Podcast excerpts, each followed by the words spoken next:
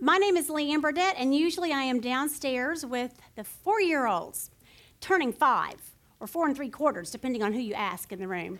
Um, they are my loves, and um, they're praying for me. And several of them thought it was so cute that I was going to teach their moms this morning. So, um, okay, we're on chapter 13 of Matthew, and when I started looking at this, I thought, I think it's too big to take all of it. I'll just take the parable of the four soils. That seems to be most familiar. And I started doing that, and it was a little bit like trying to take part of a bite off of a big bite that someone's sharing with me off their fork. And you know, you, you take that tiny little bite off, and then you're pulling back, and cheese is everywhere, and you're thinking, okay, now I'm committed. Do I just take the whole bite, or do I back, keep backing up and make a mess? And I decided just to take the whole bite. So we're covering the whole chapter 13 this morning very quickly. And one of the reasons that I came to this conclusion was some things that I saw. Um, when I was when I laid it out horizontally, I could not get over the consistent running themes, and maybe y'all recognize this of um, things hidden, buried, um, revealed, brought forth, and things of great value being redeemed. It was constant throughout the whole chapter. The other thing I noticed was this whole thing about seeds and plants and being buried and sprouting up, and um, that was also very consistent. The other thing about chapter 13 that I think is very interesting, and we don't want to miss it, and we might if we had just focused on one parable, is that it's a huge turning point in Jesus' ministry.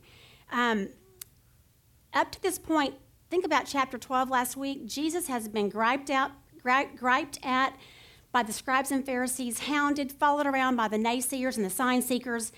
He has demonstrated his power and his authority by miracles, and they still refuse to believe him. And not only that, they attribute all that work and that power to Satan himself. Um, it's just really clear at this point what Israel has done. And um, Jesus, at this point, now I will say, yes, this is where Israel rejects Jesus even though the ultimate rejection doesn't occur until um, his death and crucifixion, they've basically made their decision and the die is cast. And that's where we are right here. And um, I thought it was funny, as you know, any battle weary parent of a preschooler or worse, a preteen, um, yes, it gets worse. Jesus does what any of us would do he leaves the house and heads for the beach. And so that's where we see him at the beginning of chapter 13. But don't be fooled. Don't be fooled. If I may borrow, you know, from Sarah Palin's daddy, Jesus isn't retreating, he's reloading. And this is really an interesting section of Scripture. So, the two things I want to look at first, sort of in this overview, are the two things. The first is that in chapter 13, Jesus changes his method of teaching. And we're also going to see that he changes his message concerning the kingdom. The first thing I want to talk about just briefly is how he changes his method. Um, you might not notice it yet, but what you'll notice from here on out in Matthew is that Jesus begins to move out of the Jewish synagogues more, and he moves out into the countryside. He moves the message out. He, you see him more often um, in the desert, the seashore, out in the countryside. Also, the, this is the first time in Matthew that we see parables. We know it's the first time because the disciples say, Okay, what was that again? what, what is this whole thing you're doing with the parables?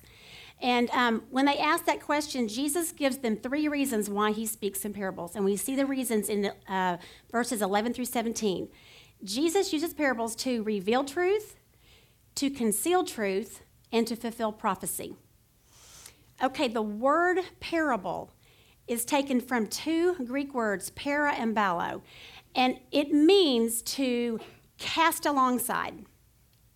So, what Jesus is doing in chapter 13 with these kingdom parables is that he's taking previously known truths and he's casting them out alongside known truths for the sake of comparison.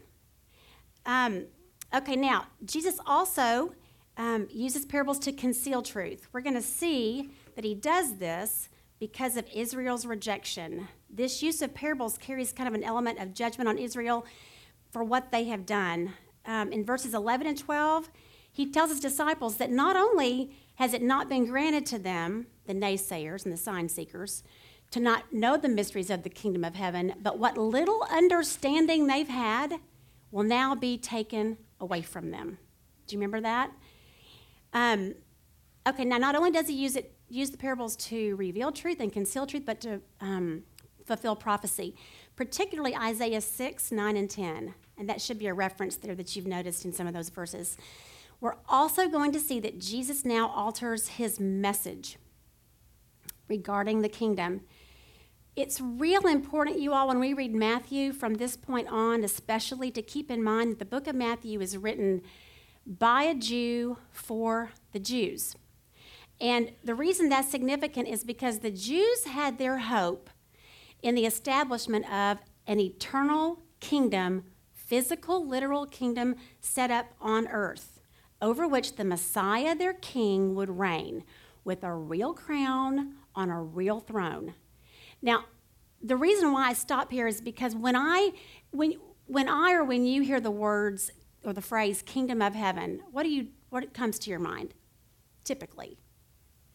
Heaven, like what? The pearly gates and the streets of gold and our our vision of heaven, kingdom of heaven comes from Revelation 21, which is the, the description of the new Jerusalem coming down out of heaven.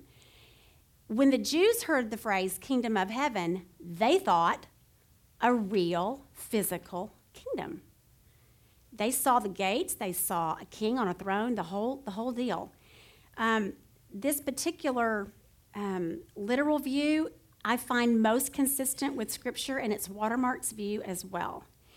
So you can imagine, now think about this. You can imagine when Jesus comes on the scene and he shows up not only without a throne, a horse, a crown, he doesn't even have a kingdom.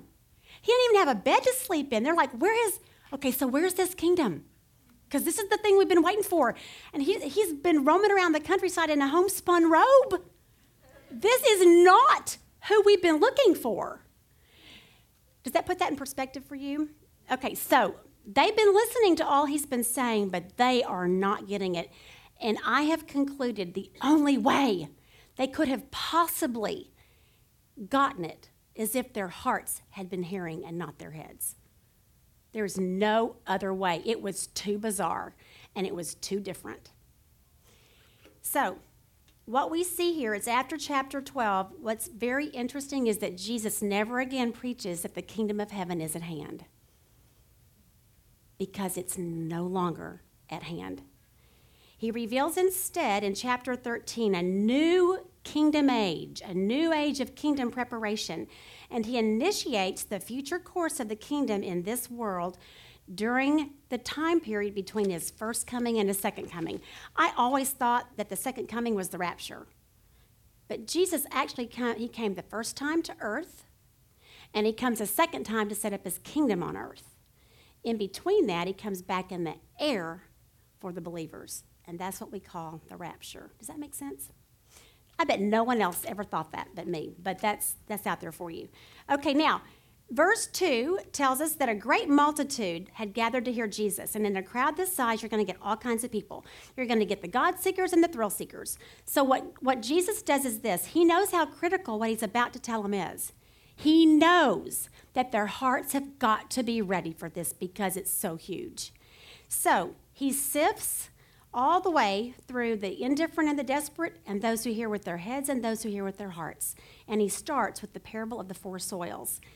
We are really only going to talk about the first and the last two soils, just to draw the contrast between what good soil is and what bad soil is.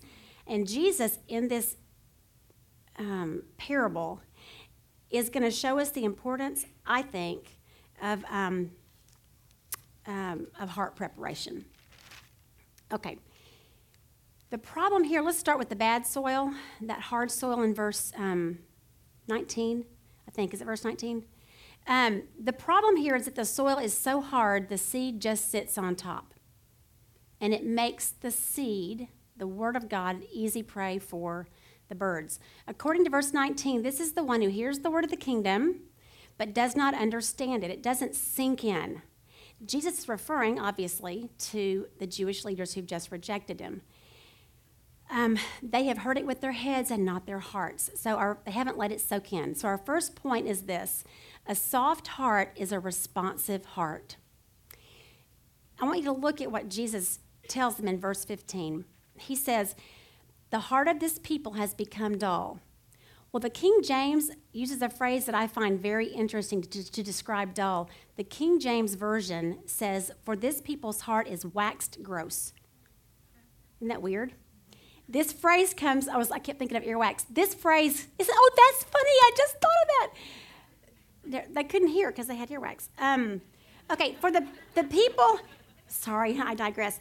This phrase is from the Greek, and it literally means to thicken or fatten or make callous. And I could not help but think about the candle making process.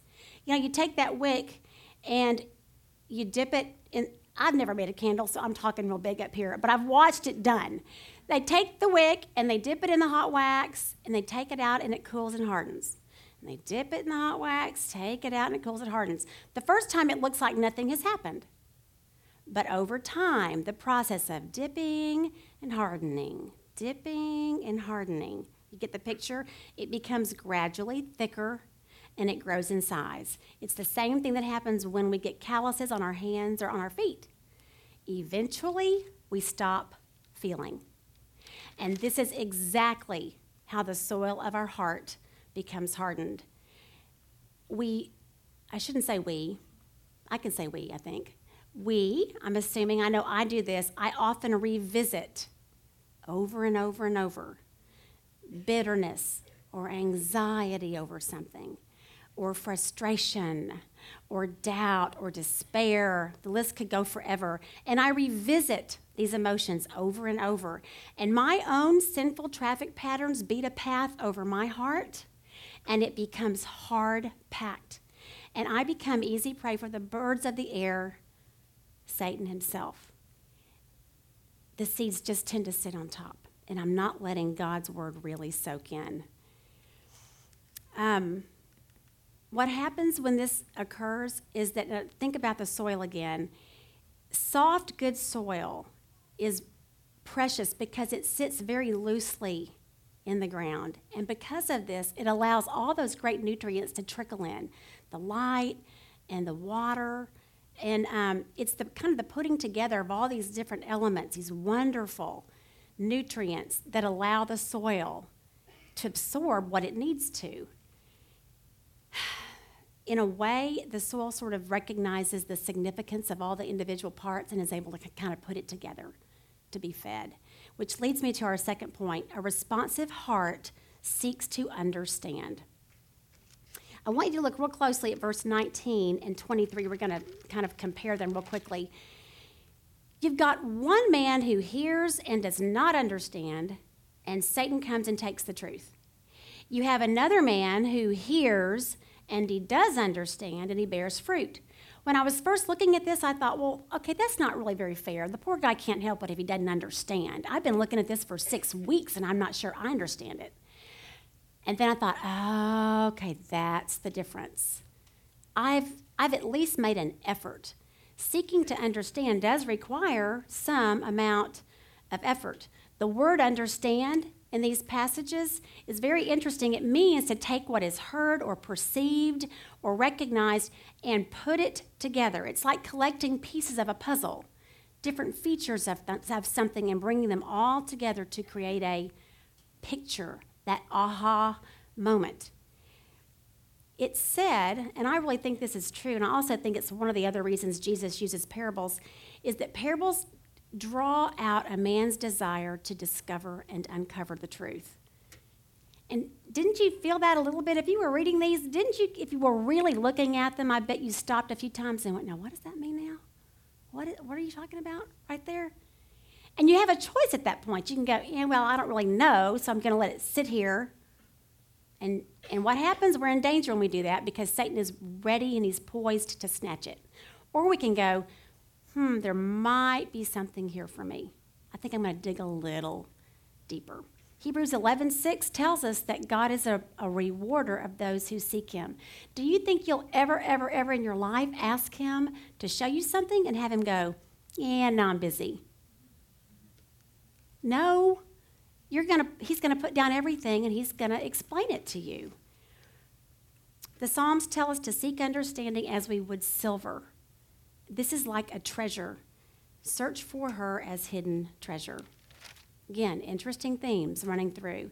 Okay, so how do I improve the soil of my heart? If I kind of recognize that it might be hard in certain areas and I'm not really receiving the nutrients that I think I probably should be, is there anything I can, is there any hope for me? There actually is. It is possible to take hard, unyielding, solid ground and turn it into wonderful, fruitful soil. Do you know what you add to it? Any, any gardeners in here? What? Uh, you're, you're, you're close. We could be here all day, so I'll just go ahead and tell you the answer. we're on we're on the clock. Um, it's organic matter. Do you know what organic matter is? It's poop. It's like decay. It's dead things. Think about this. Think about this. To make good soil, you add death. This is what, y'all, this is exactly what happens in my heart every day. It's what continues or should continue to die within me every day that supplies my heart with what I need for spiritual growth. It's why Paul said, I die daily. 1 Corinthians 15 31. Jesus even told his disciples, unless a grain of wheat falls into the earth and dies, it remains alone, but if it dies, it bears much fruit. He's talking about his death and resurrection, but it is no less true of the condition of our hearts. But it's a hard thing to die to self. But I guarantee you the result is a fruitful heart. So, number three, our third point, is a heart which daily dies to self bears much fruit A few last things about good soil that I want to bring to your attention as, as forms of encouragement. First of all, there is one good soil you'll notice. There is one good soil, but there are three good yields. I think for women, particularly, we get real kind of, I know I do. I'll watch somebody who I think is working for the kingdom really well, and they're doing all these amazing things, and I'm thinking, oh, I'm just no, not adequate. I don't have time for all that. I can't do all that. I can't organize all that. Ever felt that way? Um, there are three different yields. God does not expect us all to produce the exact same kind of fruit or the amount of fruit. Praise God. He just wants you to be faithful what with what you've been given. Secondly, in the Eastern um, countries during this time, a yield of 100 was not uncommon. It's not like he's asking much of us. There were sometimes yields of 200 plus. Isn't that encouraging? It's not like he set the bar way up here. He just said, do your best. And finally, as so I flip the application here, as sowers of the word, I do not want us to get discouraged if, you know, or discouraged by indifferent or hardened responses from others when we are trying to impart what we've been taught. Um, it's the condition of the soil, not the seed, that produces the fruit. So be encouraged there. Now, I know it seems like we've spent a lot of time on heart preparation, but if you can understand, Jesus is about to reveal things never known before, ever in the history of the world. The only people that have ever known what he's about to say are God himself and his Son and his Spirit. That's it. So, what he's about to say is very, very, very critical. It is going to be this incorruptible word of God sown in the hearts of the disciples that will feed generations to come. Big, big stuff. So in verses 24 through 30, Jesus tells the very first of the kingdom parables publicly to the multitudes. And um, he moves through and reveals these great truths about this new kingdom that's going to come. Um, it's going to look very different. He's going to sow, the, the deceiver's going to come and sow some um, counterfeit believers in there. And um, Satan's going to oppose the work. But there's going to be this time period prior to the establishment of the kingdom. And we may have to just run through those kind of quickly. Um, if y'all need these, I, have got them, and I, I, can give them to you, and y'all can write them all down. There's four of them. Um, okay, my fourth point, and I'm sorry I'm kind of flying through this, is um, a fruitful heart proves genuine against counterfeit work of Satan. the reason that the wheat and the tares goes into so much explanation about Satan's work is that we've got to be aware of it. We've really got to know what we're up against with him. He is working nonstop. The fact that Satan sows those tares um, in the dead of night shows you that his MO is one of deception. And I want to point out real quickly to you that the tares are really not just weeds, it's a plant called the bearded darnel. And the Jews called it bastard wheat because it so closely resembled the real thing. What he's really talking about here is these seeds of counterfeit doctrine and these counterfeit believers that will be sown into Christendom, sown into the, the growing church that is application for us too. If you are seeking out Christ for the first time in your life and you really are examining these truths, make sure you're examining the real thing. If you've been a believer for a long, long time, make sure what you've always believed or heard is really what's in the Bible. And then before Jesus enters the house, he tells the mustard seed parable and he tells um, the leaven parable. I don't have time to go into either of those explanations. There are a lot of controversy over what those mean. And the same thing with um, the hidden treasure and what's the other one? Um, the pearl of great price, yeah. But um, both of them are, are kind of detailed. But what's so funny to me is after all of this, and even the dragnet still talks about the evil and the righteous being sorted out. Jesus, at the very end, he says to them, Okay, do you understand? Now, I don't know what's, you know, what I get a bigger kick out of him saying, Do you understand? or them saying yes. Because all this, we're, we're all still trying to put this parable thing together and what the meaning of it all is. But the, the gist of it, he tells them, is this. And I love what he says You are now like the head of a household who brings forth out of your treasure things new and old. And he's telling them, You have always been a scribe. You've written down the law. You've learned the law. You've trained others in the law. Now take the law, the old things you've known, roll them up against the things I am telling you now in the newness of this new life that you've been given, and go share it. Pull it out of your pantry, clean it out. And that's what he says take out of your treasure the things old and new in that, in that verse and share it. So, our point five is a fruitful heart is faithful to share from its bounty. Jesus tells his disciples, It's now your responsibility and privilege as a host, the possessor of these good things, to bring forth out of your treasure the new and the old.